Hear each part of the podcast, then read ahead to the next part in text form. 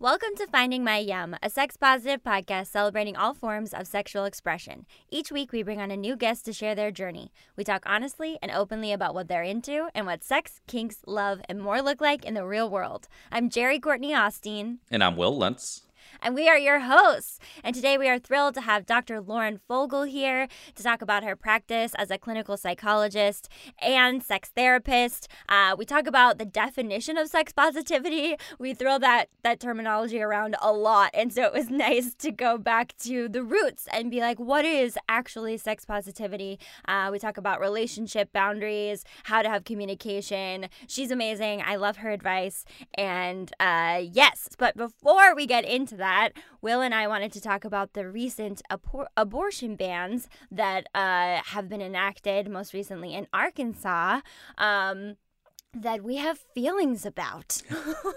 We do, yeah. I mean, it, it's pretty clearly an attempt, or at least it seems that way to me, uh, and to everyone that I've read, um, an attempt to try to challenge uh, Roe versus Wade at the federal level um, and try to overturn abortion um, on the federal level, uh, which yeah. isn't great. You know, in fact, uh, I'll go out and say that it is bad, uh, and hopefully that does not happen. Yeah, I think it's really interesting that uh, Monday was International Women's Day, and then this legislation comes a couple days later banning all types of abortions in Arkansas, even incest and rape. The only uh, qualification that would allow one is if the mother is in danger. So uh, I just wanted to read a couple of stats because states across the entire United States are um, enacting these provisions and, and getting ready for the possibility that Roe v. Wade would be overturned, given the three justices that Trump was able to appoint. Um, and so we're going to post this article in the show notes just for reference. Uh, but here are some highlights about the legislation that is is currently happening and affecting people all over the country. So, 21 states have laws that could be used to restrict the legal status of abortion. Nine states retain their unenforced pre-Roe abortion bans. 10 states have post Roe laws to ban all or nearly all abortions that would be triggered if Roe were overturned. Nine states have unconstitutional post Roe restrictions that are currently blocked by courts but could be brought back into effect with a court order in Roe's absence. Seven states have laws that express the intent to restrict the right to legal abortion to the maximum extent, extent permitted by the U.S. Supreme Court in the absence of Roe. And three states have passed a constitutional amendment explicitly declaring that their constitution does not secure or protect the right to abortion or allow use of public funds for abortion. Um, and that is just like what we're starting with um, you know as as amy coney barrett is now uh, a full member and and and people are definitely taking these these cases to to the federal level. And i find it fucking terrifying. Like absolutely yeah. terrifying. Absolutely. And, and i and i think it i think it's appropriate to feel that way. Um I don't think that that means there's, there's nothing that we can do, obviously. Um, but I do think it's worth noting too that on that same article, we do see that there are states that too that are that have laws on the books to protect abortions. There's uh, 14 states in the District of Columbia that that have that um, already in there. Um, two states and DC have codified uh, the right to abortion throughout pregnancy without state interference, and 12 states explicitly permit abortion prior to viability or when necessary to protect the life and health of the woman. So while there is a lot of like uh, things to be worried about, and um, and unfortunately, like it is.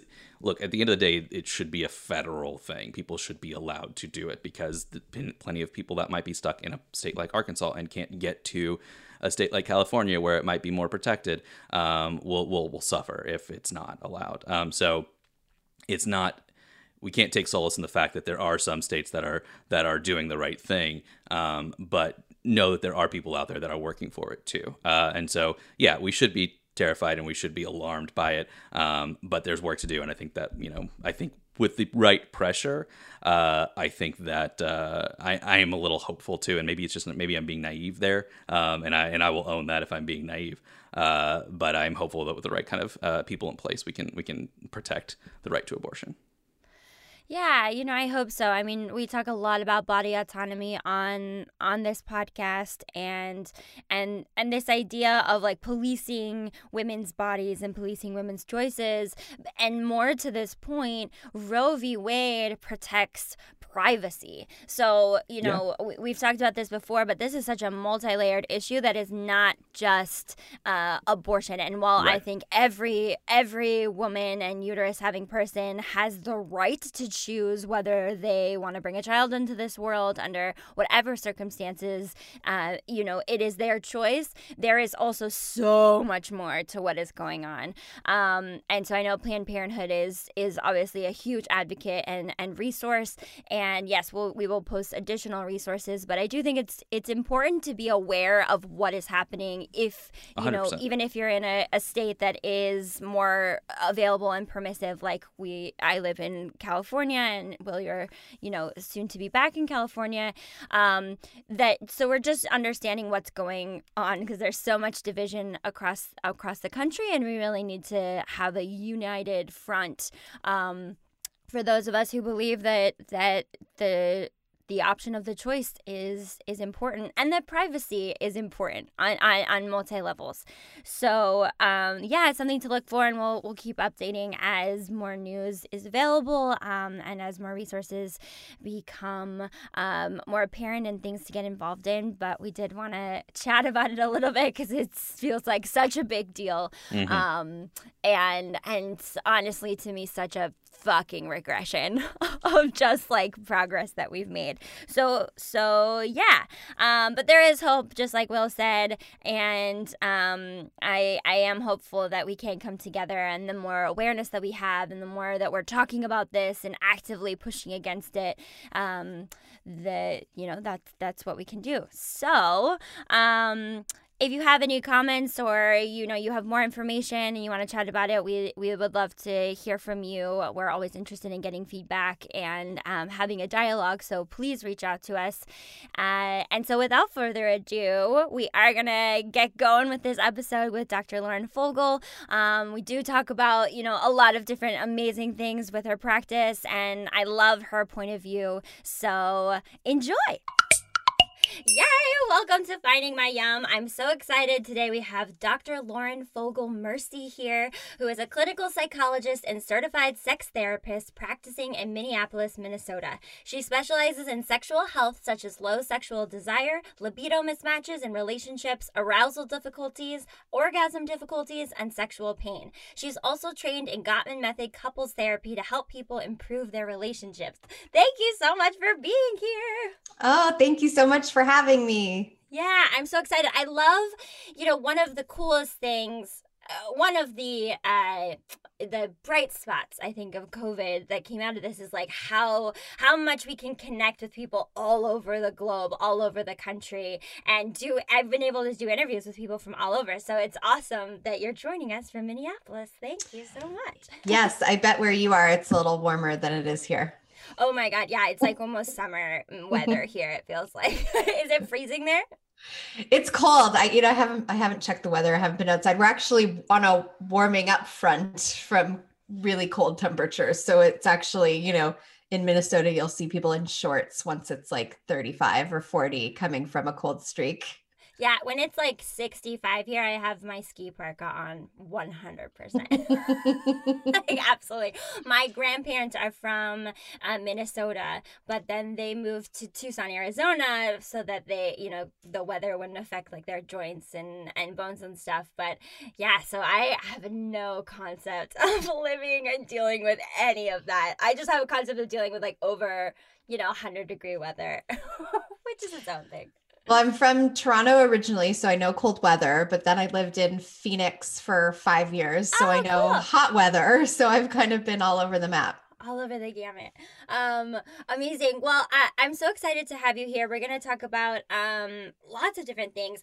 I want to just start with defining what sex positivity is. And I, I think you've done a really good job on your social media of talking about this term and really what the definition is. And, you know, we've adopted it for the podcast and it resonates and means something really deeply for me, but I don't think we've ever really defined it like uh, at all. And, and, and what that means in terms of living like a sex positive life and and and having a sex positive aspect. So I would love for you to discuss what what it means to you um, and how you define it.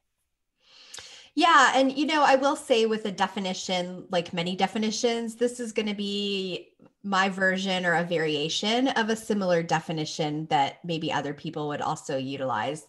Um, but I think of it at its root as, um, you know, respecting um, y- your own and other people's sexual needs and desires.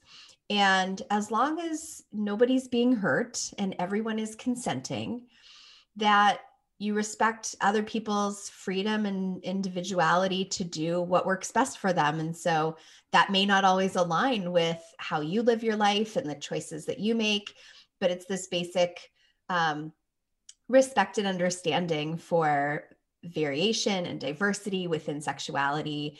And I think it extends beyond sexuality and can include um, gender and orientation and what we do with our bodies, all of that can be sort of part of the umbrella of sex positivity. So, you know, as long as other people are doing what works best for them, that we respect that.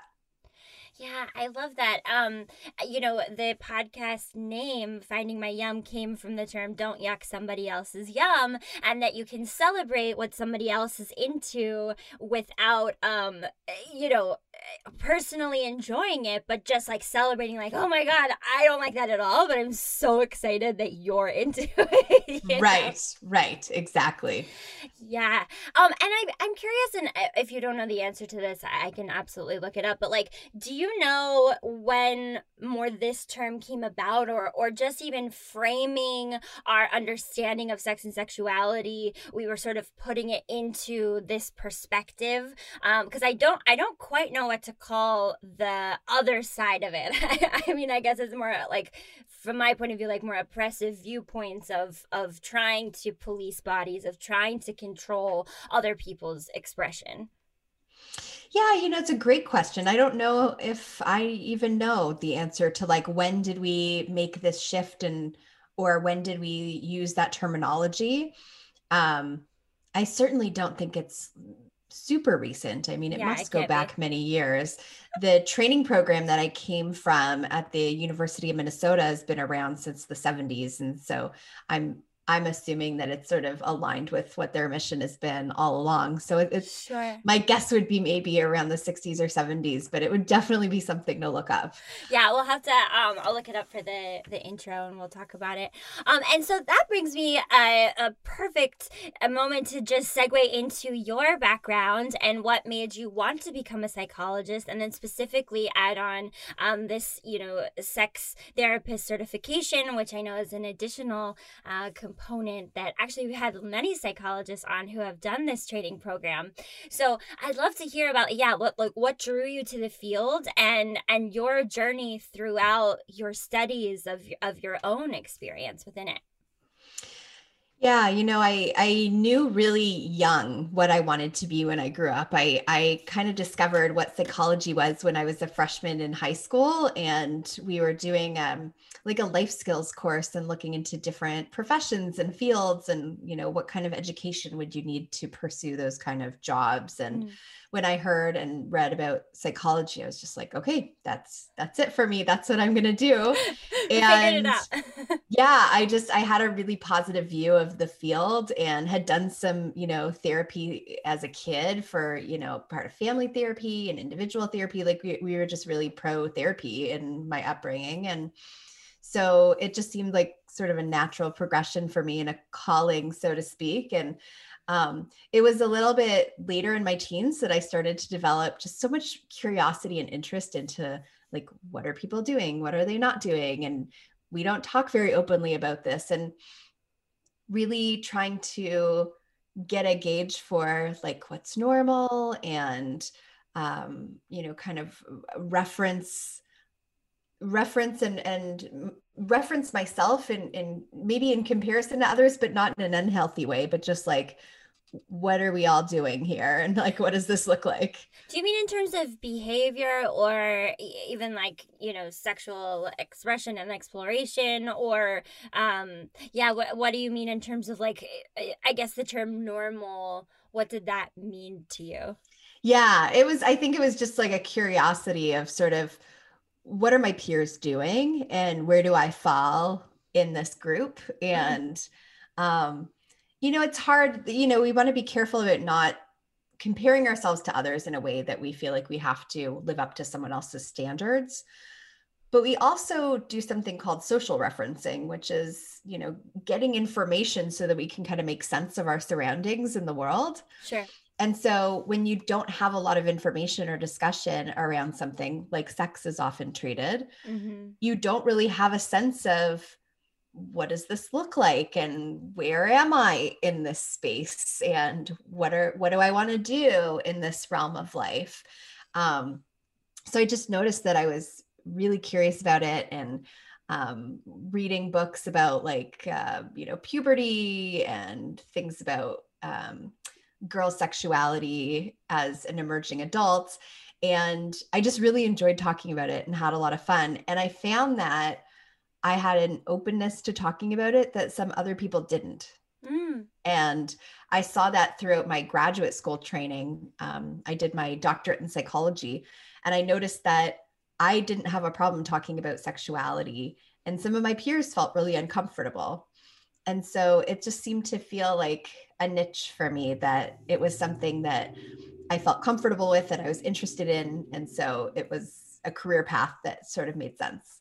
I want to get into uh, your doctorate program and and whether that was a component of the the curriculum because I do think it is important to discuss like what what is a part of these curriculums and and what do they find valuable to talk about when you're, you know, discussing therapy and psychology, which is like a relatively new field as well. So, you know, I within the last like hundred ish years, right?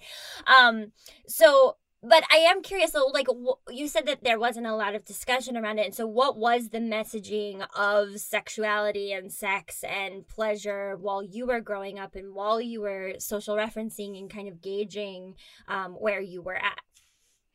Yeah, I mean, I grew up in what I think I would call a sex positive environment. My parents got us, you know, books when we were really young, like Where Did I Come From and What's Happening to Me, that are sort of like classic sure. education books for kids that maybe a bit outdated at this point.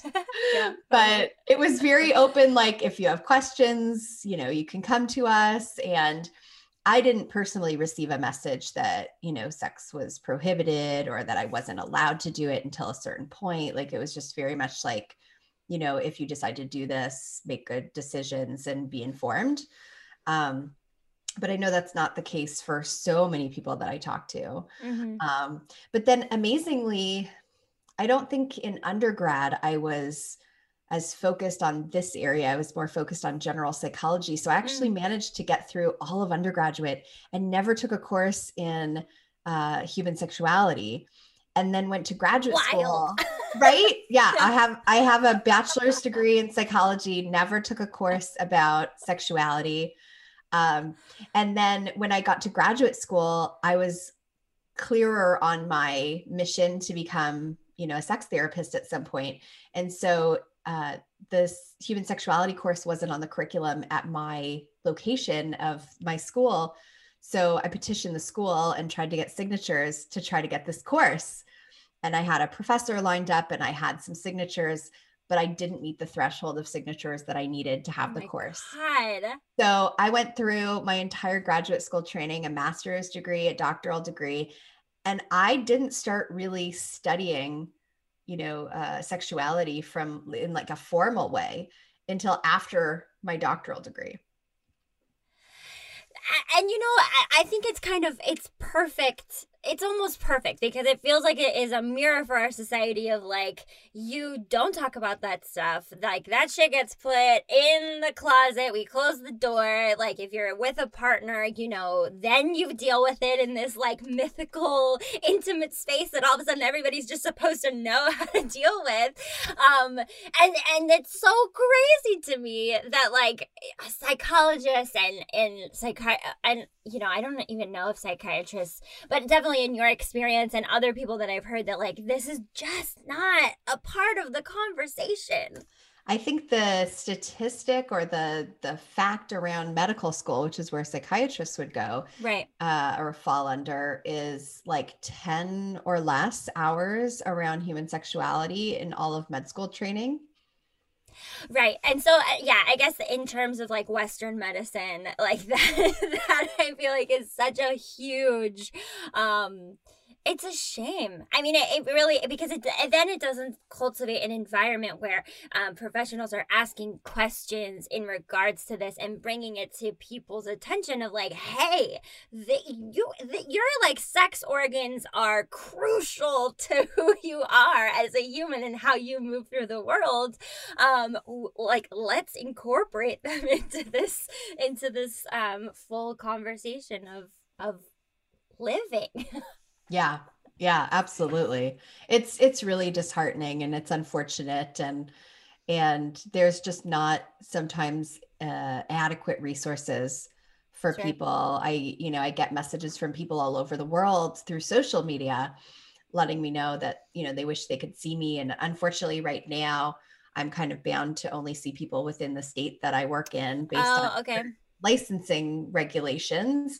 Um, but I hear from people all over saying, you know, we don't have someone who does what you do in my country or in you know my oh, area or you know if i were to recommend a physician like there may not be a physician they could see for pelvic pain or certain mm-hmm. sexual health issues so it's really it's really quite sad that there's just such a lack of resources in so many places. Yeah, um, and and speaking of that certification, I know there is a um, and maybe you can talk to your opinion about this, but you know, I know that there is some kind of conversation around the regulations of like say psychologists and um you know the difference between a psychologist and a life coach and the ability for life coaches you know they don't have as much training potentially right? Like there isn't as much um you know that is required and for people who are psychologists who want to move into that frame it gives a lot more freedom. They get to share a little bit more of themselves. Like there's not as much of a rigid framework. And and uh, so i'm curious about your opinion about the distinction of the two.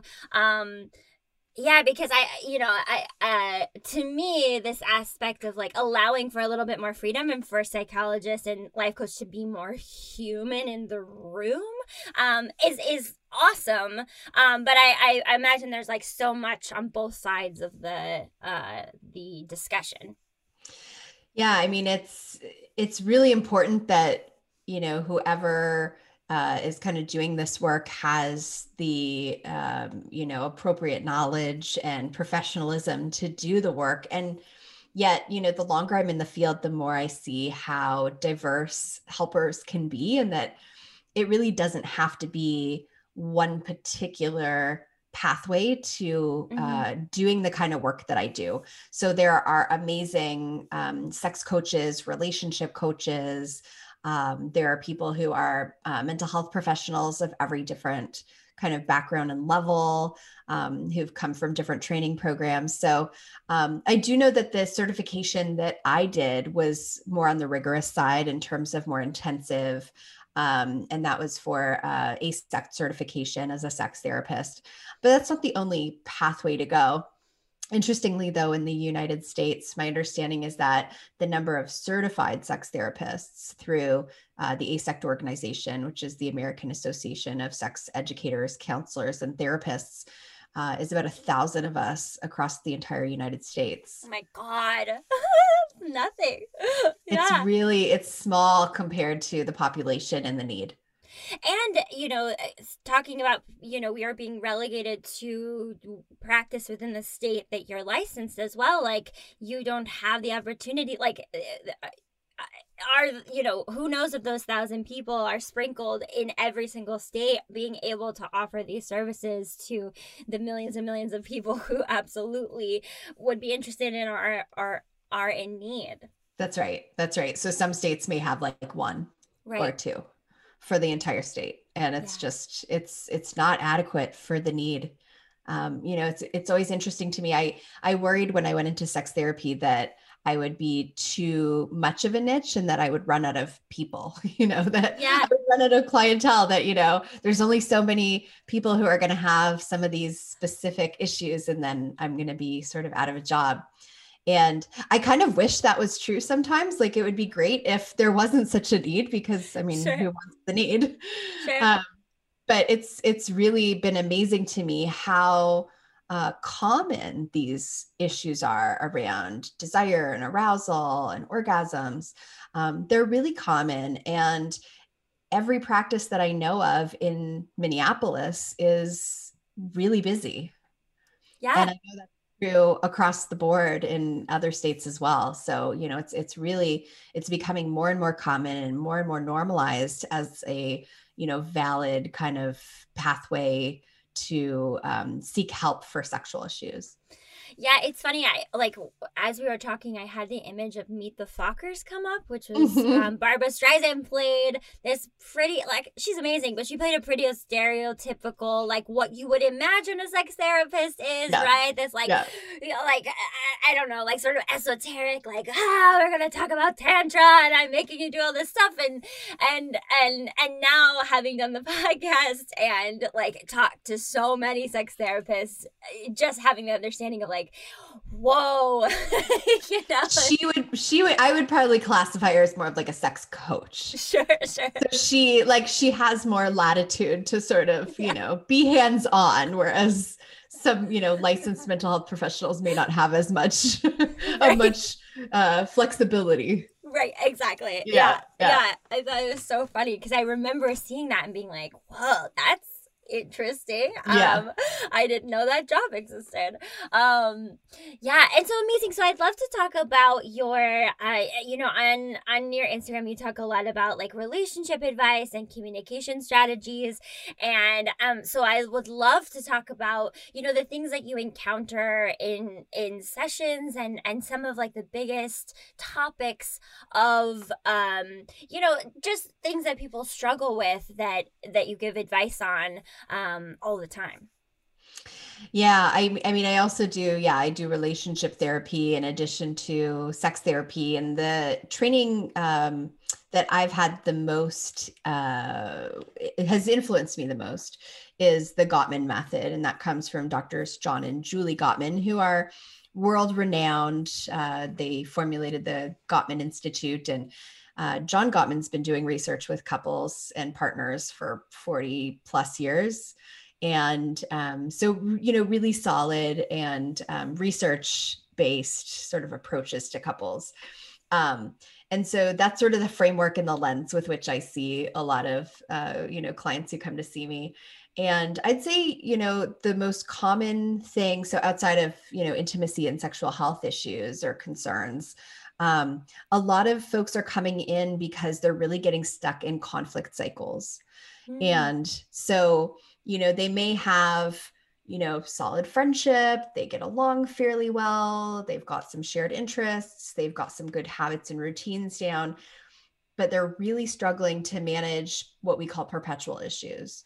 And so, you know, based on the research, about 69% of the things that you have conflict or arguments about are more perpetual than solvable, meaning they're going to keep coming up over mm. time. So if you have an issue around sex or finances or parenting or family, you know, they're usually more stable factors that don't just go away, mm-hmm. like someone's personality or how they sure. operate around certain things or their, you know, annoying family member. Like those are going to be there for a while.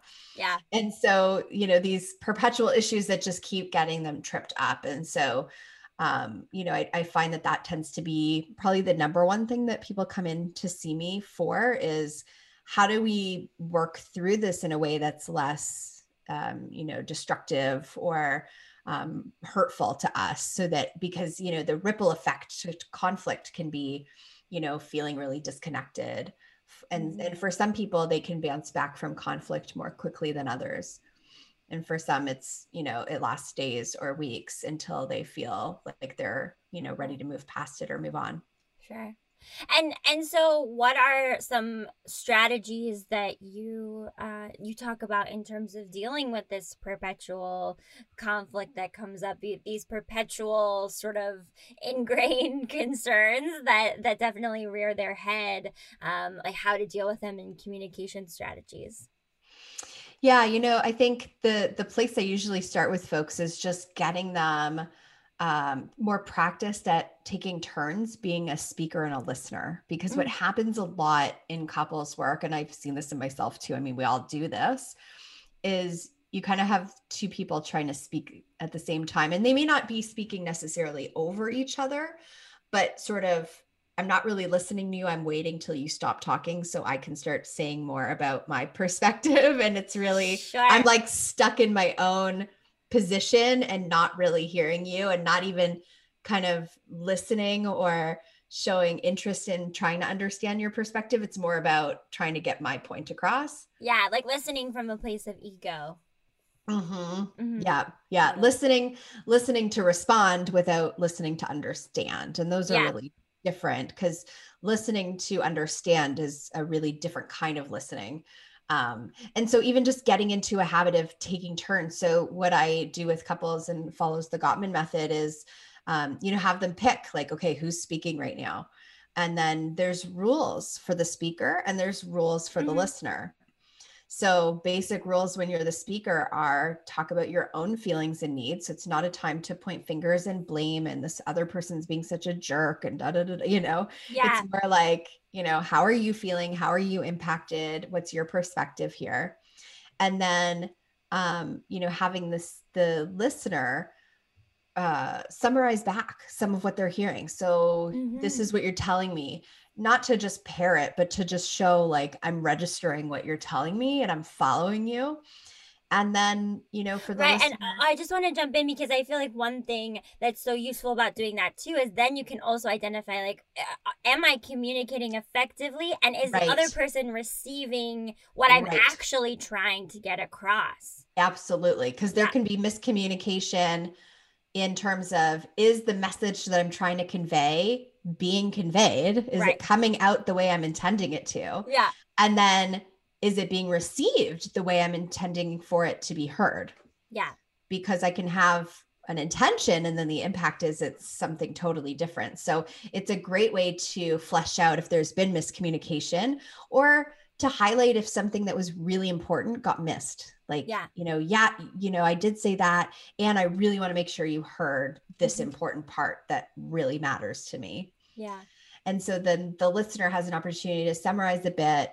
Um, and even, you know, if they can offer some validation or empathy. And that doesn't necessarily mean that you have to agree with everything was just said, but more like, I can understand, you know, where you're coming from, where your feelings are coming from why you you know felt the way that you did like just sort of it makes sense letting them know that it makes sense and so even just starting there when it comes to some of these perpetual issues and because some of them are not solvable, it may be that certain things are just like, you know, this is how we talk about it when it it comes up when we're discussing it because the goal is not always to solve something but to manage it better. Yeah. Mm-hmm. So if I'm an introvert and my partner is an extrovert, which is true in my relationship, then you know the perpetual thing maybe it's not like we're gonna say okay here's how we're gonna handle every situation for the rest of our relationship. Sure yeah. More like how are we gonna handle this event or this situation this time? And then we'll come up with a different plan next time. And we need a way to be able to talk about that without getting escalated and feeling like we're at war with each other. Totally. Yeah yeah yeah yeah. Um I love all that. And then is there an aspect I mean some of this sounds a lot like nonviolent communication as well where it, you know being very cognizant also of like taking responsibility for one's own part in it and not using defensive language of like you you you right and like right. labeling which is just the worst like it yeah. just feels so bad yeah yes yes it my understanding is that it has a lot of overlap. I still it's on my book list to read that book. I haven't gotten to it yet. Yeah. but yes it's it's very similar. And you know it it's it's got elements of active listening. Um, what john gottman talks about is how active listening is limited in that we don't want to just summarize back what our partner is saying without having some rules for the speaker. So it, if it's just active listening, then the speaker could be like, "Well, you're being a jerk." And then the listener is supposed to be like, "So you feel like I'm being a jerk?" Sure, sure, like sure, that, sure. That's really hard to have that move us forward in a positive way. Yeah. And it's also really hard to be a listener and to really take in information when you're feeling attacked or criticized yeah. or blamed. So it's really important that this kind of adds another element that there are some limits to what the speaker can say because it's not just rail on your partner. Right. Right, right, right. Yeah, absolutely. Um yeah, all of that is so useful. And you know, I sometimes it's very hard to implement oh. because tensions get higher. yeah. Um yeah, exactly. Yeah. And so I, I do not do it a hundred percent. Like yeah, just, people need I, to know that so i'm curious of like your um i want to get back to some more strategies and and things that come up uh you know in sessions and working with with humans of all different types. Uh, in in your own journey and dealing with your own partner and then having all of this knowledge and you know research um and information like how has that affected how you approach relationships and sex and sexuality and and and your own like experience with with intimacy and those those aspects.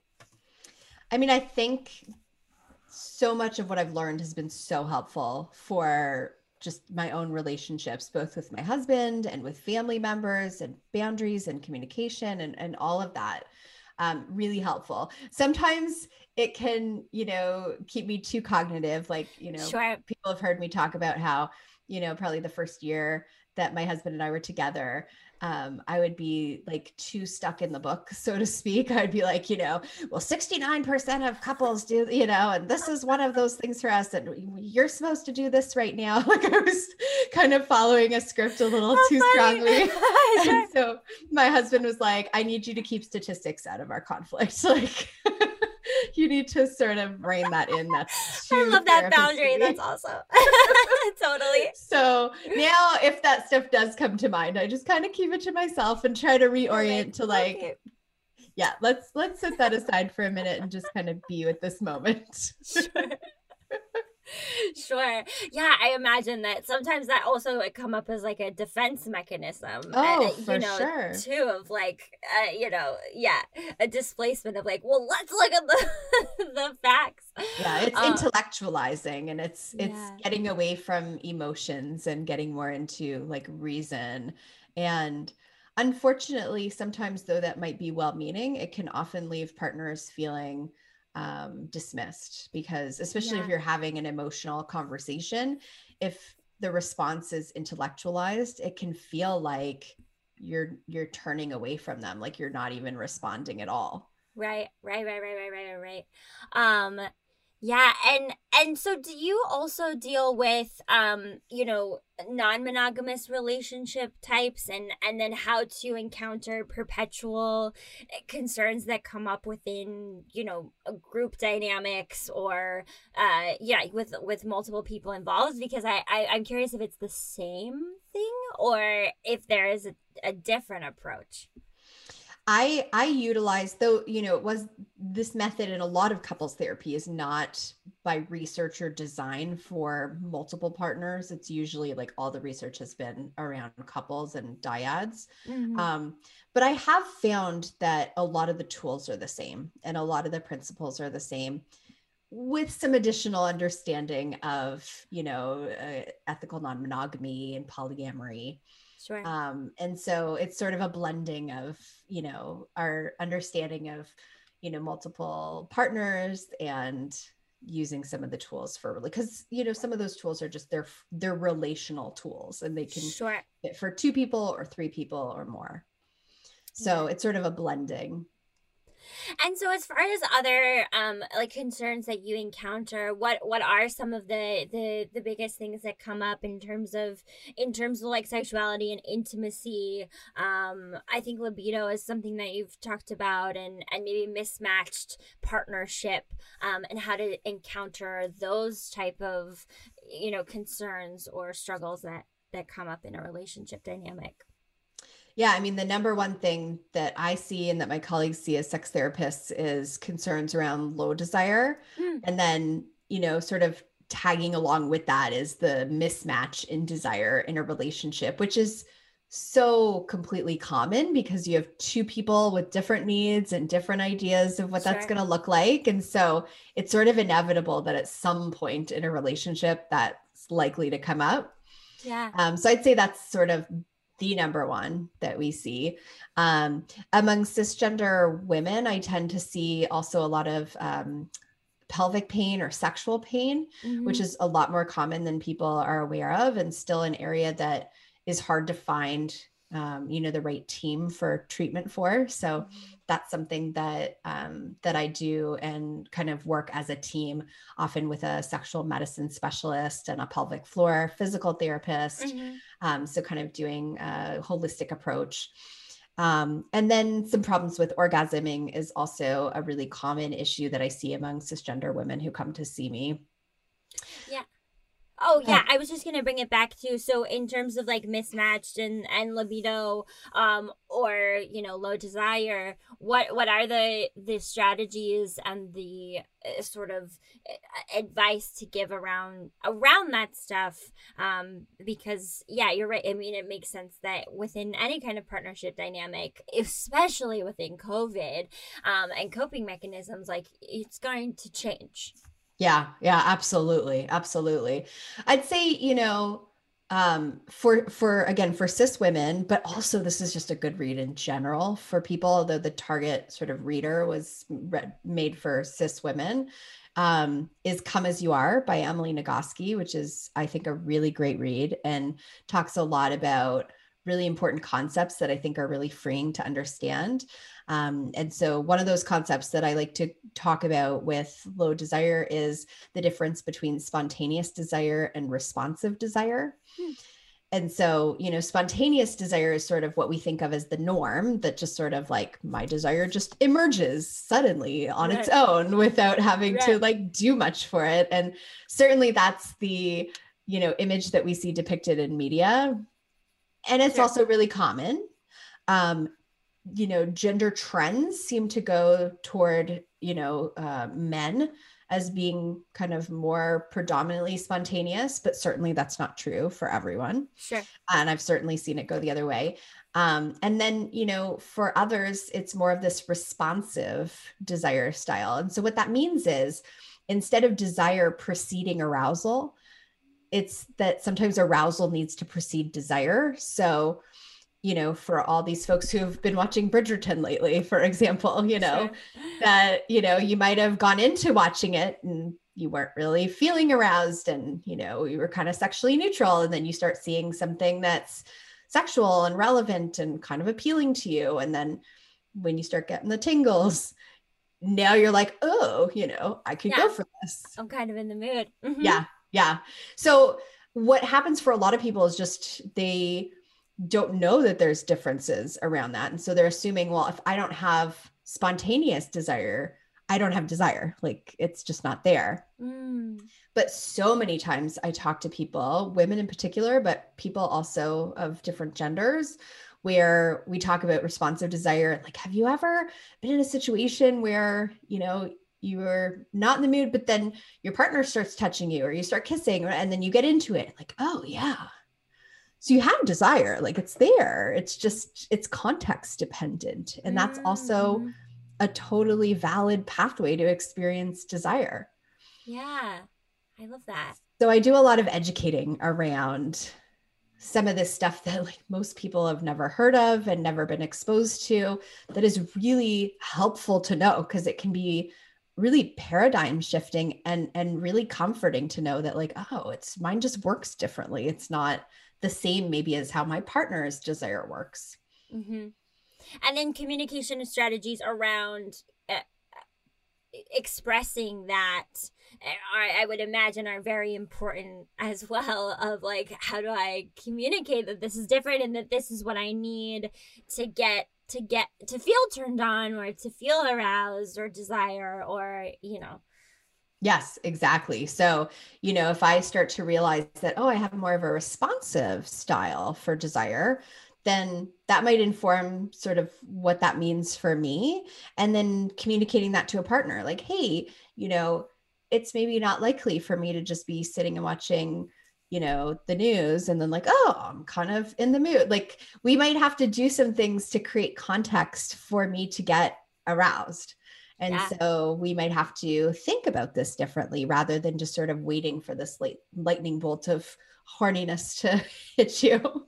Yeah there's something i mean i'm a big planner and so planning like already just like gets me excited and, and and turned on in a certain way. But like even having like a sex date or a time where you're like this is when we're going to invest in you know whatever kind of intimacy and whatever comes out of it even if there can be more planning you know if you're into scenarios and um a little bit more in the kink scene. But like having a designated time to be like this is dedicated to our exploration in whatever way that manifests actually my number one recommendation for homework, but I, I tweak it because I've heard many times where it's recommended to be like a sex date.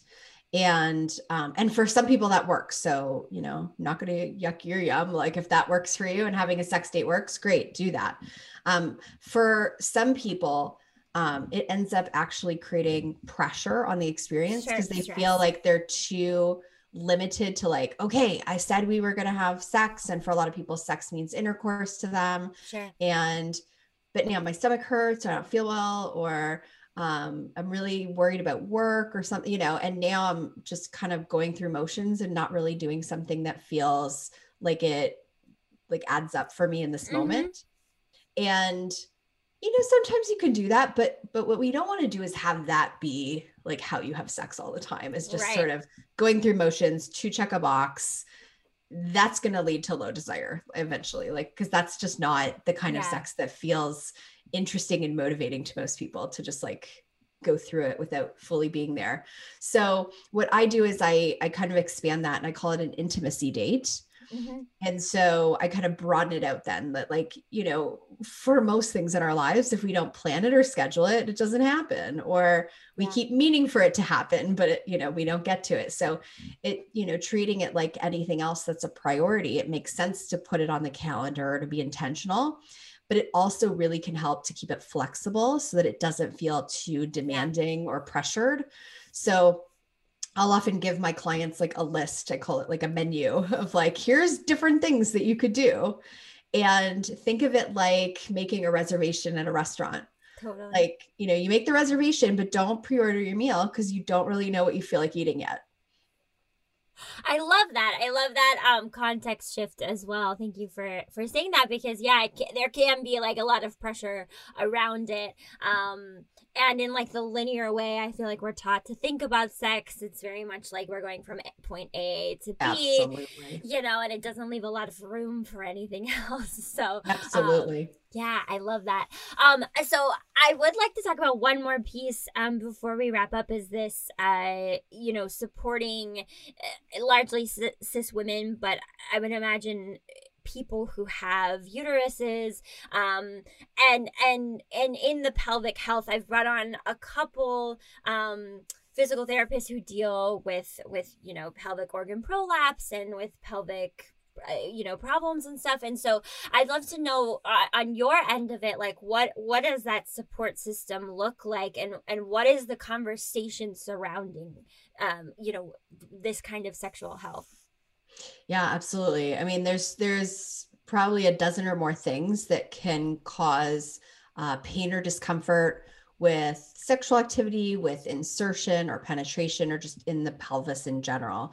Um, and that can be everything from a hormonal issue to a dermatological issue to a muscular issue. So there's a lot of different things that can be causing that. So I think sometimes we we don't even know that that's a thing and if we do we think of just like one thing in mind like potentially like vaginismus or something like that and there is there's just a number of things that can be going on. So, getting plugged in with the right medical provider, which often means seeing a specialist, and there is such a thing as a sexual medicine specialist. And so, mm. seeing if that's something that is available to you in your area or not far uh, from where you are can be really valuable. And then seeing a pelvic floor physical therapist who's really trained and specialized in the pelvic floor region um, can also be really helpful. And then my work is often um, supporting often kind of directing them to those resources the people that i work with and my clients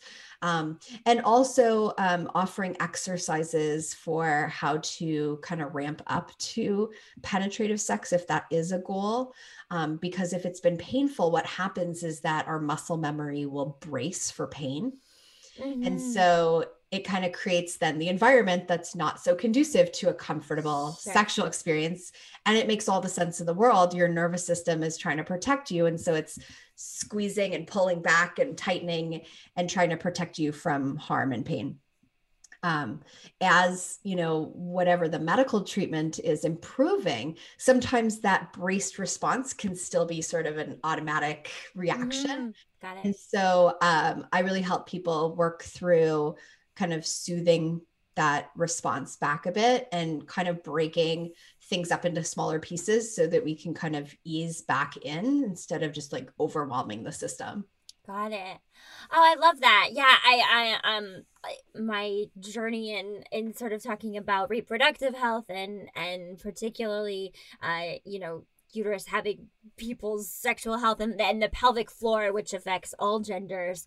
Um, it, I'm like blown away with the lack of information, the lack of of communication and conversation around this, and and the idea that like you know there's something wrong with you inherently if like for some reason you can't enjoy yeah. it in that way or there's pain.